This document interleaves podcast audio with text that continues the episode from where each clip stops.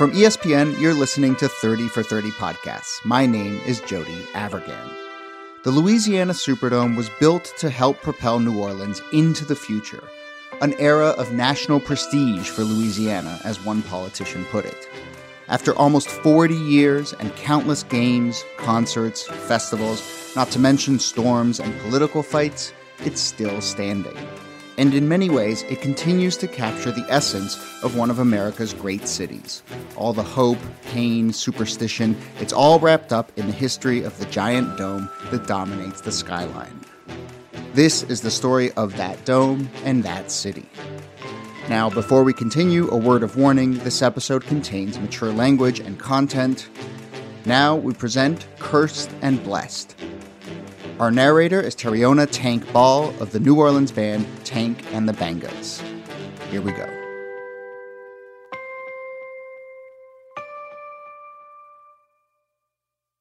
Ladies and gentlemen, this is not a test. This is the real deal. This is the storm some have long feared, the one that could potentially devastate New Orleans, a city which is both below sea level and surrounded by water. On the morning of August 28, 2005, a Sunday, New Orleans officials declared the first ever citywide evacuation. As Katrina moved towards landfall, we boarded our houses, gathered our families, and loaded our cars, never realizing that things were about to change forever. You have an obligation to yourself and your family to haul ass and get out of here. We inched along I 10, right past the city's biggest building. But thousands, without cars, with no means to evacuate, headed to that huge building the Louisiana Superdome, the refuge of last resort. The Superdome is meant for football games, major events. It's not a hospital, it's not a hotel. There was no manual on how to deal with this kind of crisis. Doug Thornton manages the Superdome. The morning Hurricane Katrina arrived, he was in its conference room with the National Guard, planning for how to provide for the people who were now sheltering on the field. Right outside the window, the storm was raging, and then The lights blinked and they went off. So we've lost power, generators on, and you know, we've got to make sure that people don't panic. And the minute I walked outside the conference room, I could hear that loud banging noise. It was deafening. It sounded like a roller coaster going over the roof.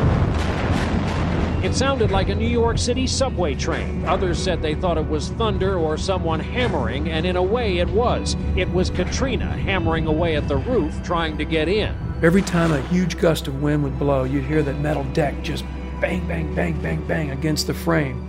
And then it would subside a little bit, and then you'd hear it again. It would just rapidly hit the steel. Mike Foster works security for the dome. He was there as part of Doug's emergency team. It's like bombs falling on top of the building. That's the way how the sound. Boom, boom. And what was happening is that the wind was just ripping that metal deck away, peeling it. Yeah, the roof is coming off the building. It was like a schoolyard bully beating up on your best friend. You want to make it stop, but for eight hours it continues. You think it's going to stop, but it doesn't. It just, the wind keeps pounding. And then when the eye passes, it shifts and it pounds you from a different side.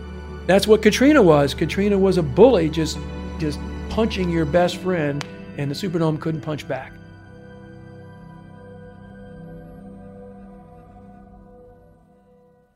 The Superdome was in big trouble, and it wasn't the first time. This huge, iconic building, this fixture of New Orleans greatness, was shaky from the moment people first started dreaming of it, and it was always tied up with questions about what New Orleans was, who it was for, where we were headed. In the later 60s, uh, we were a very conservative, sleepy, big city in the South. I mean, we've always been recognized as a great, historic, unique site, but we've always also been kind of second rung in terms of commerce. Moon Landrieu was the mayor of New Orleans for most of the 1970s, and before that, a city council person.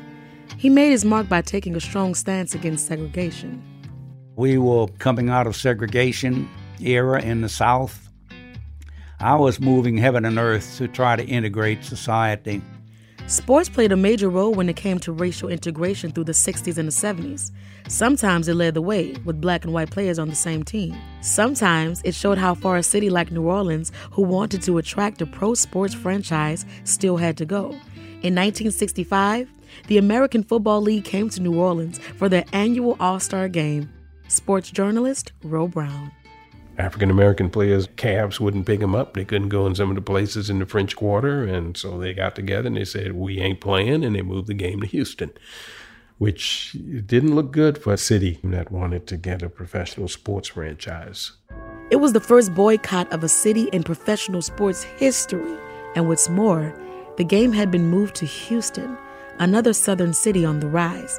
This was a major blow.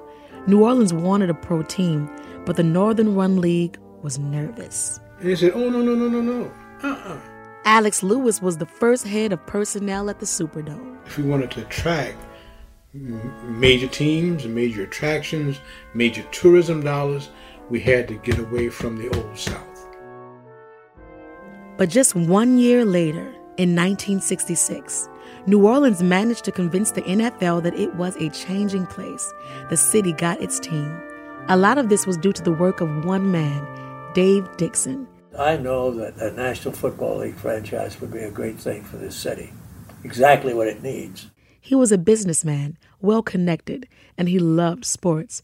He put everything he had into lobbying for a pro franchise, and when he got the yes, we got our Saints. To me, the name Saints was perfect because of the song. Everybody here knows the song. You could stop 100 people on the street and say, Have you ever heard the song When the Saints Go Marching In? Oh, yeah, sure. I'd say 100 out of 100. For the 1967 season, the Saints would play at Tulane Stadium. But Dave Dixon had a vision for a better home, something like Houston's Astrodome, which would be perfect in New Orleans' hot, muggy weather. And I knew the name Superdome would be perfect. The only two names I considered were Ultradome or Superdome. Dixon convinced Governor John McKeithen, a politician from North Louisiana, that the state should build a huge stadium way down south in New Orleans. He said, My God, he said, that would make the Astrodome look like a peanut dome. And he said, it would be the greatest building in history. By God, we'll build that sucker. It's one thing to say build that sucker, and another to actually build it. Sports writer Will Peneguy. It was like juggling blades, five or six at a time, to get it done. There was anxiety constantly in building the stadium, not only where it was going to be built, but who was going to build it, who was going to be the architects, how are we going to get minority involvement in it. Race was such a very important part of this, and I think it has served to galvanize and to make racial relations far, far better. We kind of thought that since the Dome was the largest economic development project, we should be involved. Don Hubbard was active in the civil rights movement and a leader in the Congress for Racial Equality. So, how do you get involved? You get involved by owning a company that would go in there. Don started a business with politician Sherman Copeland, and they landed the first contract to operate the Superdome. Sherman and I kind of call it uh, economics, black economics. He hired more African Americans than anybody. Ed Robinson was one of those hires. Ed worked at the Dome for 23 years in security and then as an event coordinator. Here's an opportunity for us to go work for a large African American company. Ed grew up in New Orleans on the west bank of the Mississippi. Every time he crossed the river, Ed got a front row view of the Superdome being built, smack in the middle of downtown. Never dreamed I'd be working for the Superdome was like a different era. It's a new aroma that our city was doing. But building this new era wasn't cheap. Moon Landrieu was worried. I called the governor. I said, Governor, I think I better advise you that this stadium is running far, far more than we had thought it would cost and uh, what we'd campaigned on. It's hard to build something this big, but here in New Orleans, there's no avoiding the ground we stand on. New Orleans is built on what is a marsh. We are at sea level or below sea level at certain points. And so when you drive pilings in New Orleans, they don't hit a base. Sometimes a piling is driven and it just goes down and you've lost it. just lost it. Stadiums can turn into a money pit, and this was getting especially bad, but the governor wasn't deterred. And he said to me, he said, Brother Moon, he always he always called me Brother Moon. Just don't worry about the mule, just load the wagon. Finally, August 1975, after five years of planning and four years of construction, the dome opened for business. The message boards read, Welcome to tomorrow. It was an eye opener. You know, we can do this sort of stuff. Now, it may sound like a goofy little kid when I say this, but for New Orleans, it was moving essentially into the big leagues. The Superdome stands in the tradition of the great cathedrals of Europe. I remember some ads. You put the Astrodome inside the Superdome and fly a plane around it inside the dome. Everything about the Superdome says big. Big enough to hold the entire Houston Astrodome. One impact no one could ignore. No other city has a stadium that dominates the skyline like the Superdome does. You can see it from anywhere. Architecturally, it's timeless. It's a spaceship. It's really a flying saucer. People in New Orleans see the Superdome as a member of the family. This super, super, super happy place. We refer to this affectionately as the living room of New Orleans. In a city that loves to party together, the Dome became the home not just for football games, but for every type of celebration. It's always the place where the biggest thing happens. We had a bull riding rodeo. Smelled very interesting. I was here for the Rolling Stones concert in 1978. A whole generation of lawyers took the bar exam in the Dome. Everything from boxing matches to monster trucks. Big time concerts like Essence. My first Essence festival, I hosted a stage, like a super lounge. Woo! Man, I got to meet Queen Latifah, Dougie Fresh. I never forget it. It's like so many things happened in the Superdome that I didn't even know about. A number of circuses. The Pope is in there. I graduated from college in the Superdome.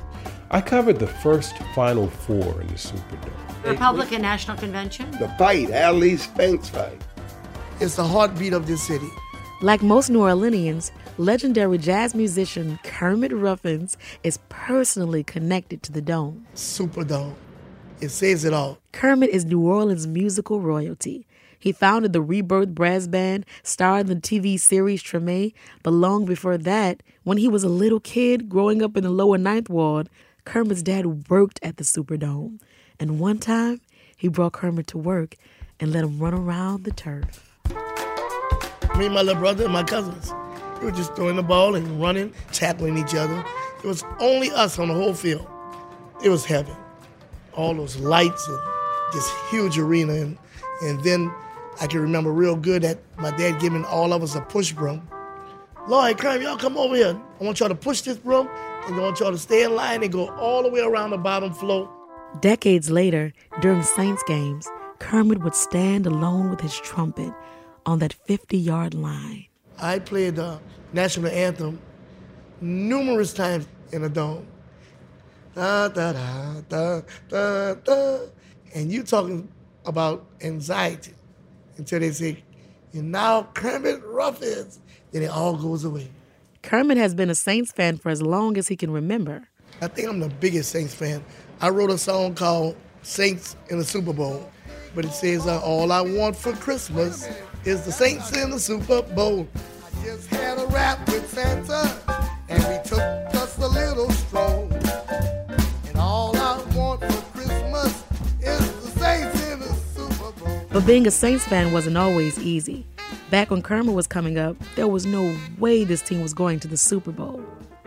The Saints often seemed to be playing every quarter as if they had spent a long night in the French Quarter. For their first couple decades, the New Orleans Saints were a losing team. In the years after the Dome opened, the team just couldn't win. And during the first 18 years of their existence, they have never had a winning season.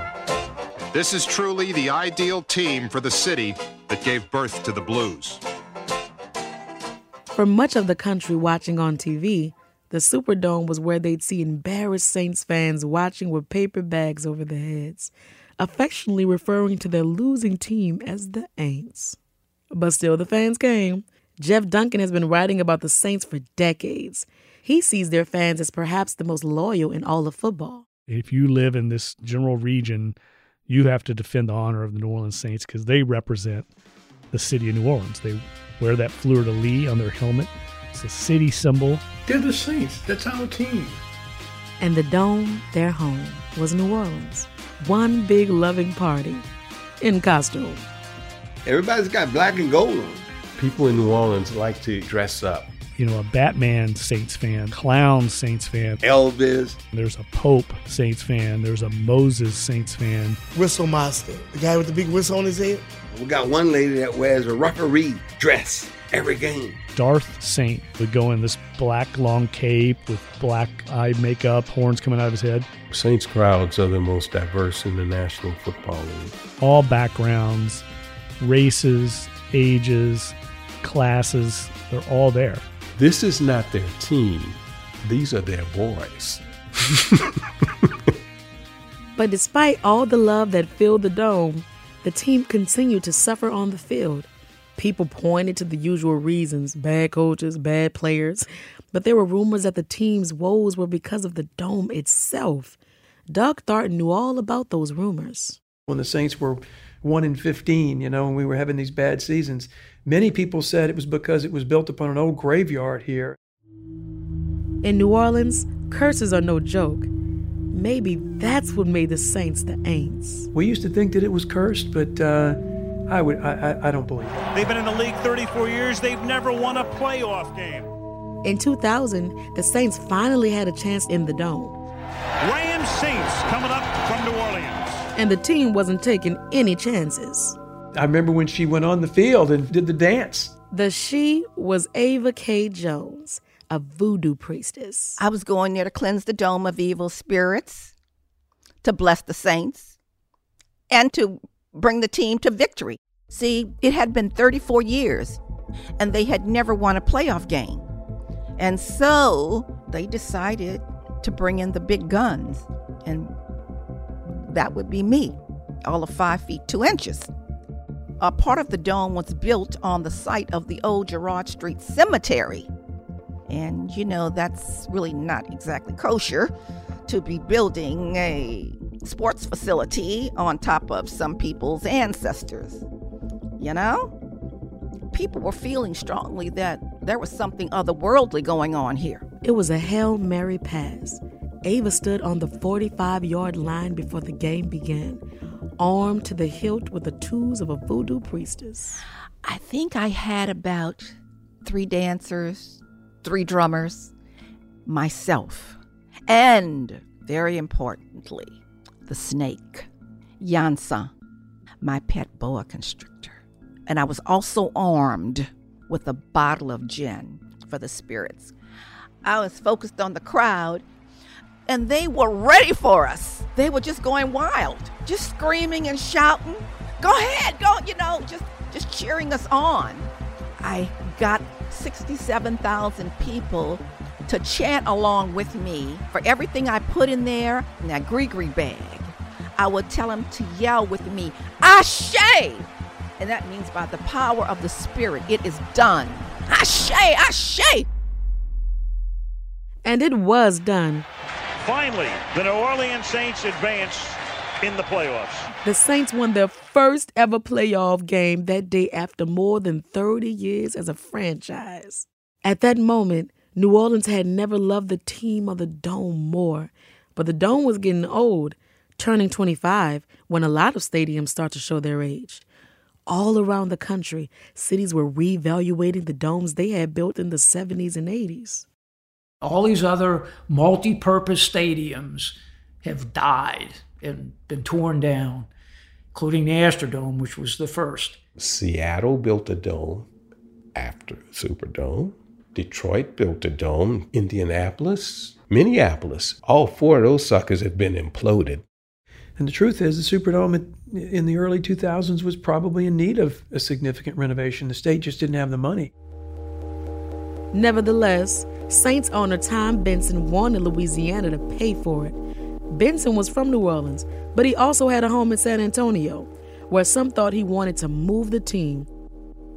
Efforts to keep the New Orleans Saints from leaving are the focus of much of the debate over the issue these days. Saints owner Almost Benson- every NFL owner in the last 10 years has tried to twist the arms of local officials to get more money, to get new stadiums. Brian Boyles is the author of New Orleans Boom and Blackout. Tom Benson was the head of the finance committee for the NFL for quite a long time when they were making the strategy to demand public subsidies for stadiums. Benson was powerful.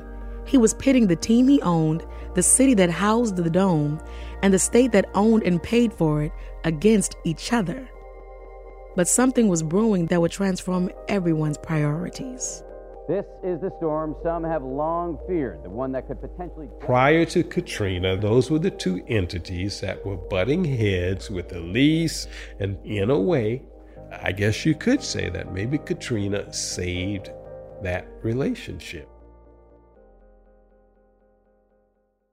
I want to tell you a story. It's a story about a scandal, broken relationships, gossip, rumors, money, corporate rivalry, and a broom. A performance enhancing broom.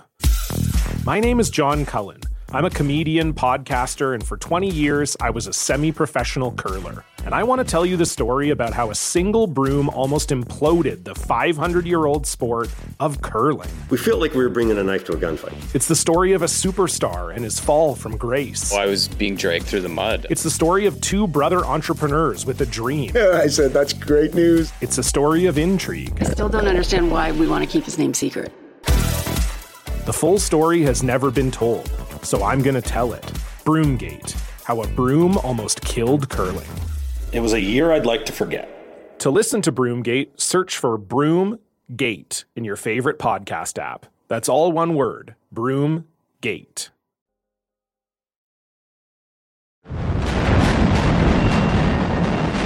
Last night, we began this broadcast saying Katrina was bad, very bad. Well, last night, we didn't know the half of it. Midday Monday, the day after Katrina first made landfall. There was a hole in the roof of the dome, downed trees, damaged buildings, broken windows all across the city. But the storm had moved on. The wind and rain had stopped. The people stuck in the city and those of us watching on TV were thinking, maybe it's over. And then a second disaster struck. New Orleans thought it had been spared the worst, and then two major levees broke, and slowly the city has filled with water. The Superdome was surrounded by water, literally an island of last resort. And as people were rescued from their attics and rooftops, thousands were brought into the damaged dome. Convoys of high water vehicles are taking weary refugees to the only higher ground left, the Superdome. It seemed like we just kept bringing people here. You know, the National Guard were dropping them off by helicopter, by boat, by high water vehicle. So every day the place was just filling. The Guard is out in the flooded neighborhoods. They are carrying families. Those families, those evacuees, are then being taken to the Superdome. People trapped. A lot of them hungry, don't have no water, need medicine. I need insulin right now. Here come another big, huge group of people. It looked like it wasn't going to never end. The city is now cut off from the outside. The main I 10 bridge to the east shredded by Katrina's storm surge. Other access routes underwater. They were still coming, walking through the water. After the flooding, some 30,000 people would end up in the dome, which was now without air conditioning and had little light. For its entire history, the Superdome had hosted people comfortably inside. But now the outside had come crashing in on Doug Thornton, Mike Foster, and all the people they were trying to protect. I was scared and in shock and didn't know what was going to come next, you know. One of those people was Julie Pieri. After the levees broke, she walked through the flooded city, waist high water, and made her way to the dome. Her father was next to her. Above her head, she carried her boyfriend's cat. When they got to the Superdome, they spent one night inside, but then moved outside to the dome's raised plaza level where they formed a small group with the family, whose kids took turns petting the cat inside her carrier. They slept on scavenged cardboard boxes, and at one point, Julie and the kids got out the colored pencils she'd brought with her. Yeah, we colored the cardboard into beds. Like we made little pillows and little sheets and stuff to kind of give it a, like a sense of normalcy. I felt bad for these little kids. It was chaos. People were everywhere, inside the dome and out on the concourse, endlessly waiting in the relentless heat. We would take the same walk, the same conversation, the same not knowing. You know, you just didn't know when you were going to get out. The tensions were obviously getting higher. You know, everybody's frustrated. It's probably 85 degrees inside and 95 outside with 100% humidity because everything is wet. You put that many people in one space in the heat after you've potentially lost everything. It was a cesspool. Water dripping everywhere. You could walk through a stairwell and it felt like a waterfall. You would hear people crying, you would hear little small groups fighting. Bathrooms overflowing. They, they went to the restroom wherever they could go. Limited food and water. No bedding, very few medical supplies. The mole was setting in. Oh man, so hot up in there. What are we gonna do? We trapped. The building was on life support. It was now like a patient that was struggling. Not just the people inside, but the building itself was struggling to survive. September 1st, 2005, four days after the first people arrived at the Superdome. Buses began wading through the flooded streets to get to them. The Superdome is being cleared out. Again, buses rolled overnight to get people out of that area. Doug Thornton helped people file on and watched as they pulled away. It took several days to fully evacuate the dome. Many buses went to Houston, to the Astrodome, the stadium the Superdome had been built to compete with. Exhausted and desperate, families continued to recount the horrors of their ordeal at the New Orleans Superdome. People died in that Superdome, and you don't know nothing about it. All told, there were three deaths in the Superdome two elderly patients and one suicide. There were also unconfirmed reports of rape and other violence. For many who were inside the dome, like Julie Pieri, it was impossible to look at or even think about the building. When I picture it in my head, I just think, oh, that's where I was during Katrina. And it was hell on earth, and it was hot. Yeah, I can't hear the dome and not think about that time. While there was tremendous suffering in the building, I also think early on it was a shelter of last resort, so it protected a lot of New Orleanians. I mean, the roof came off this building, but it stood. It stood very strong. It saved a tremendous amount of lives.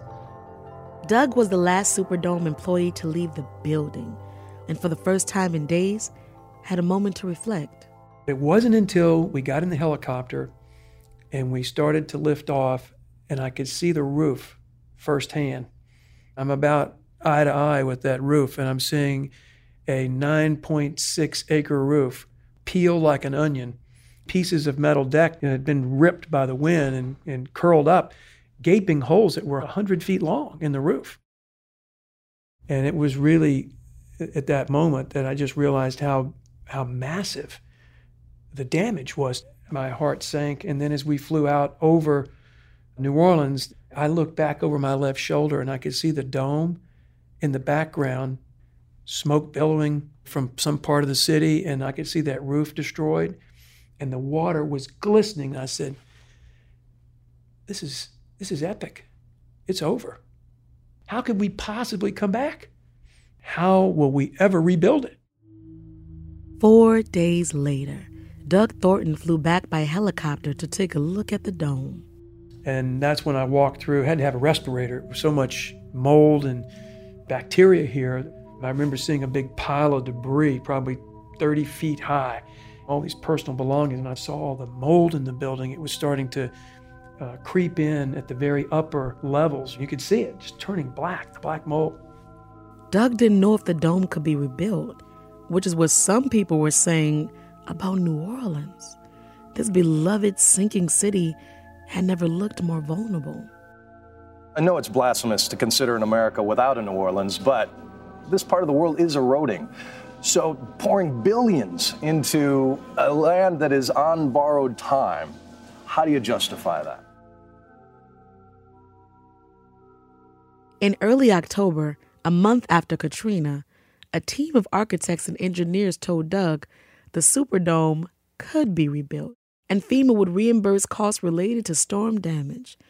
Doug had also lost his home and neighborhood. He was recovering on two fronts. This was his first glimmer of hope. It was something tangible that people in New Orleans could look to and say, you know what? We're putting a stake in the ground and we're coming back.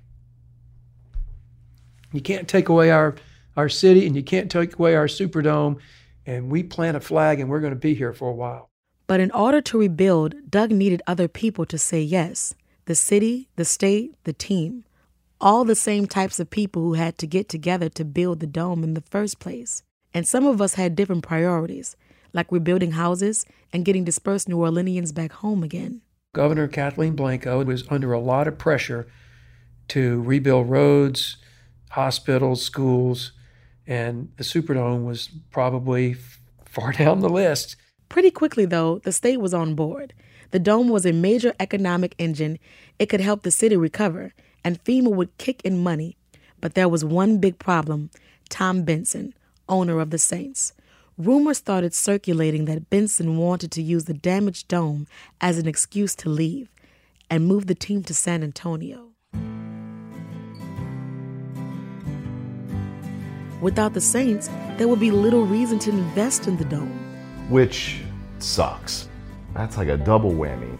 Matt Schrank has lived in New Orleans his entire life, a Saints superfan. What are you trying to do? Or is this for leverage? Do you really want to move the team? We lost everything we have. That's all the thing we got is the New Orleans Saints, man. What Benson covets is a new stadium to replace the 30 year old Superdome, which was pummeled by Katrina. Reporters started to confront Benson about his plans. I can take something, throw it away. After a game at LSU Stadium in Baton Rouge, where the Saints were playing some of their home games in 2005, Benson, surrounded by security, lost his temper and swiped at a news camera. A nearby fan saw the incident and started heckling him. Keep filming, I dare you, Benson. That's what you are. Oh, what are you? Benson said he feared for his safety being in Baton Rouge at the stadium. These fans are angry. I was like, well, hell yeah, we're angry. You just said that you were going to move the team. Matt didn't understand what Benson was doing. The incident with the heckler was the final straw, so he and a friend decided to do something. They'd make t shirts. They need to say, fuck Benson, but the U is a fleur de lis. I was like, I'm on it. They picked up the shirts and drove to LSU's stadium in Baton Rouge. And we had the shirts on, and we sold out of them before the game started. It was like one thing that was tangible, right? There's all those things on that recovery, whether it's like trying to get your money from FEMA or like getting your house right or y- your job is not there because it flooded or whatever. But like this particular person said that I might want to move the Saints. Fuck that.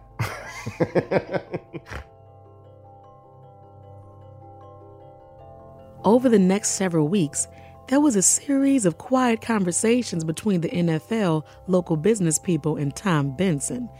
Benson was convinced the team would be supported. He decided to stay. Doug Thornton could feel the rebuilding momentum growing. Engineers told him getting the dome back to 100% would take two to two and a half years. Then he got a call. I get a call from Roger Goodell. He wasn't the commissioner then, he was the chief operating officer. And he said, um, Is there any way that we can accelerate the construction? Goodell offered 20 million to help speed things along and get the dome ready for the 2006 opener. He said, we, we really need to play the full season there next year. Construction started. The roof was a huge priority, and when workers began, they planted a flag on the top of the dome. It had the hurricane symbol on it with a big strike through line. That summer, with the flag fluttering, New Orleans had very little rain. One day, mid July, Tom Keller, who was the superintendent for the roofing company, he says, I've got great news. We're going to be substantially complete 40 days ahead of their schedule. Maybe the first time in Superdome history, maybe the history of all construction, a massive project was going to be done well ahead of time. And then Tom Keller told Doug, And I'm taking the flag with me as a memento. And the room went silent. It's a true story. He takes the flag down. He goes back to his home. A week later, the first hurricane of the 2006 hurricane season is brewing in the Caribbean. All of New Orleans is on high alert. And we knew that the one thing that could stop our football game from being played in September would be another two or three week delay because of damage from another hurricane. And I called Tom. I said, Tom, have you seen the weather? He says, No. I said, There's a hurricane in the Caribbean. Where's the flag? He said, I've got it right here. I said, Get the damn flag back on the roof. He said, It'll be there tomorrow. He put the flag back on the roof. The hurricane went off up into the east coast in the Atlantic, never made landfall. We didn't have one hurricane enter the Gulf of Mexico in 2006, not one. Doug Thornton may not believe in curses, but superstition takes many forms. And the flag stayed on the roof until the night we played the Falcons.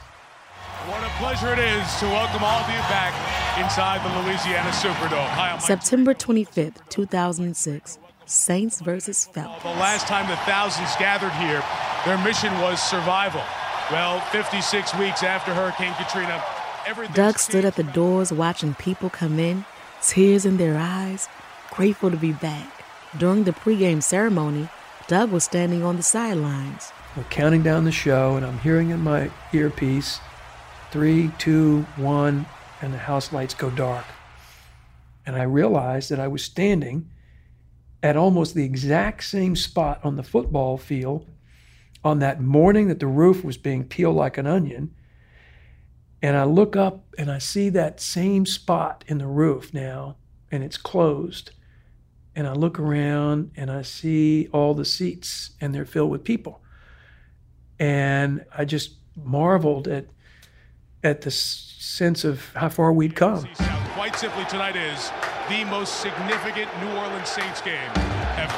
And they're here. Watching the Saints come out on the field for that game against the Falcons and the crowd reaction, it, it was electrical. I mean, my body felt it, I teared up. It was pretty spectacular. And then, just a few minutes into the game, a play that would come to define the Saints and their relationship with their city. The Falcons were attempting to punt, and a little known special team player, Steve Gleason, came screaming up the middle. Look out! Right! A by Steve Gleason! There would one day be a statue outside the Superdome of Steve Gleason, diving through the air, blocking that punt. The statue is called Rebirth.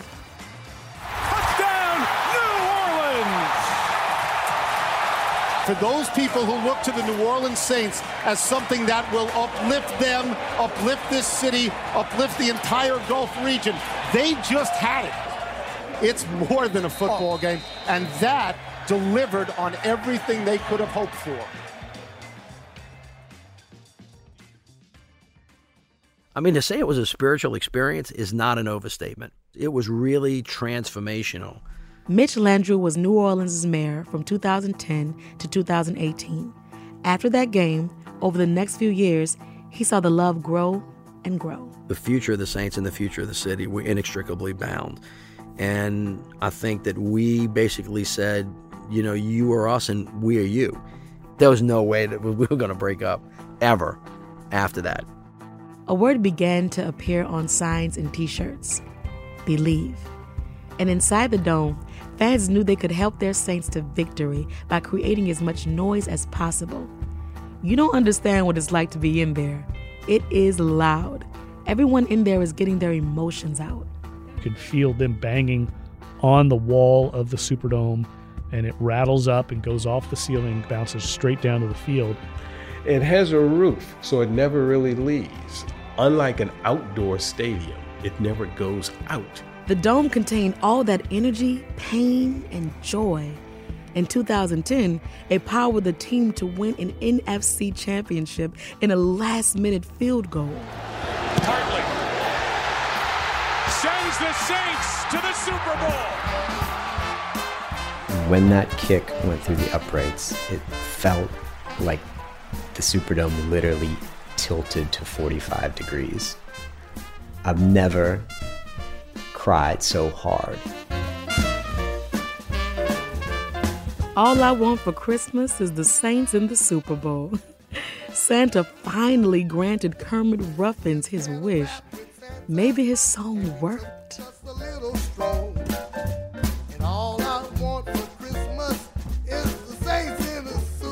The year I wrote it, it went straight to the Super Bowl and won.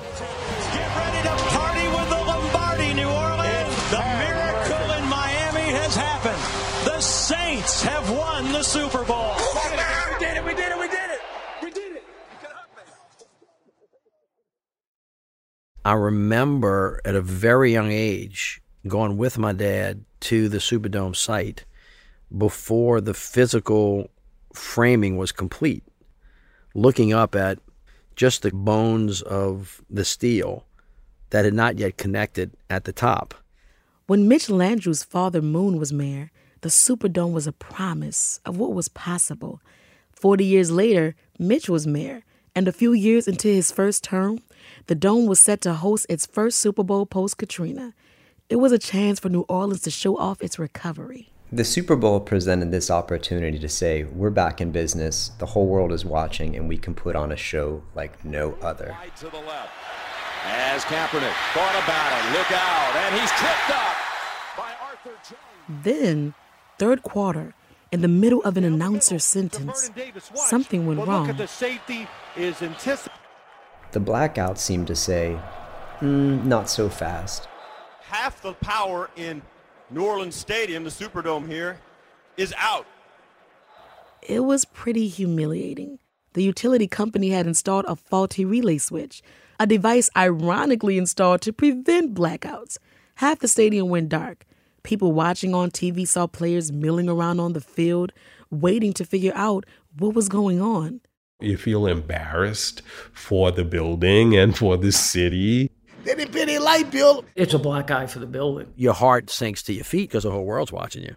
Doug Thornton, the head of the Superdome, was sitting in the NFL control booth when it happened. And once again, he was inside the dome in darkness. It's the end of life as I know it. oh my God, that was a terrible moment. Terrible moment. Someone else was in the dome that night, feeling the electricity or lack thereof. I was right there, very good seat, maybe 10 rows from the field. 13 years after cleansing the dome of evil spirits, voodoo priestess Ava Kay Jones was back that night when the lights went out.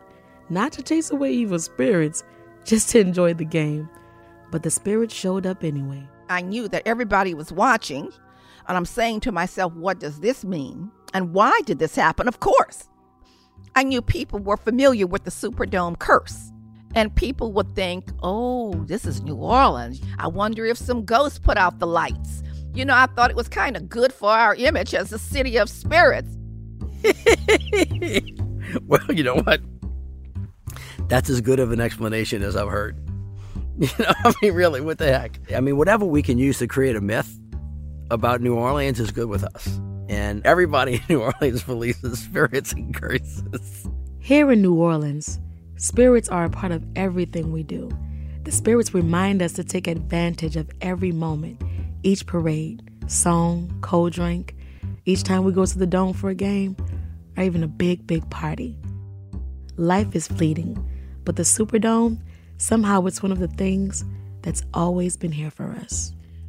There's no question that that building and the idea to put that building there transformed the city of New Orleans from the past into a modern day city and in a modern day economy. So it's hard to talk about the city without talking about the dome. It's our civic cathedral.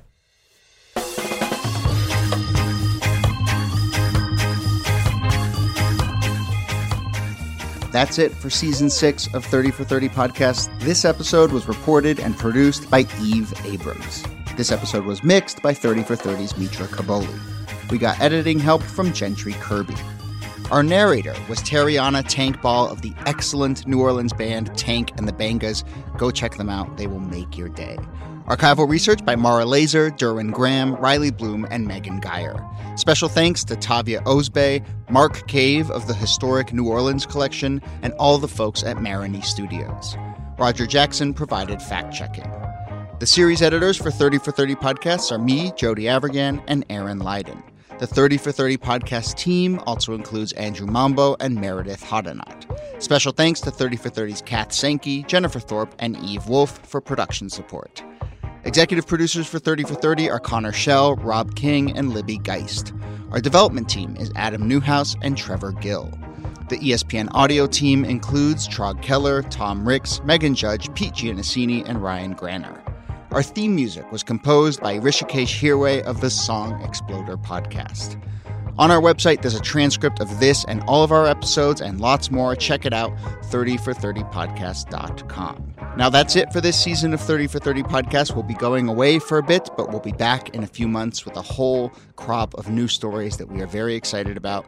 In the meantime, if you haven't gone back into the archives and heard our previous seasons, now is the perfect time. My name is Jody Avirgan. We'll be back soon with more 30 for 30.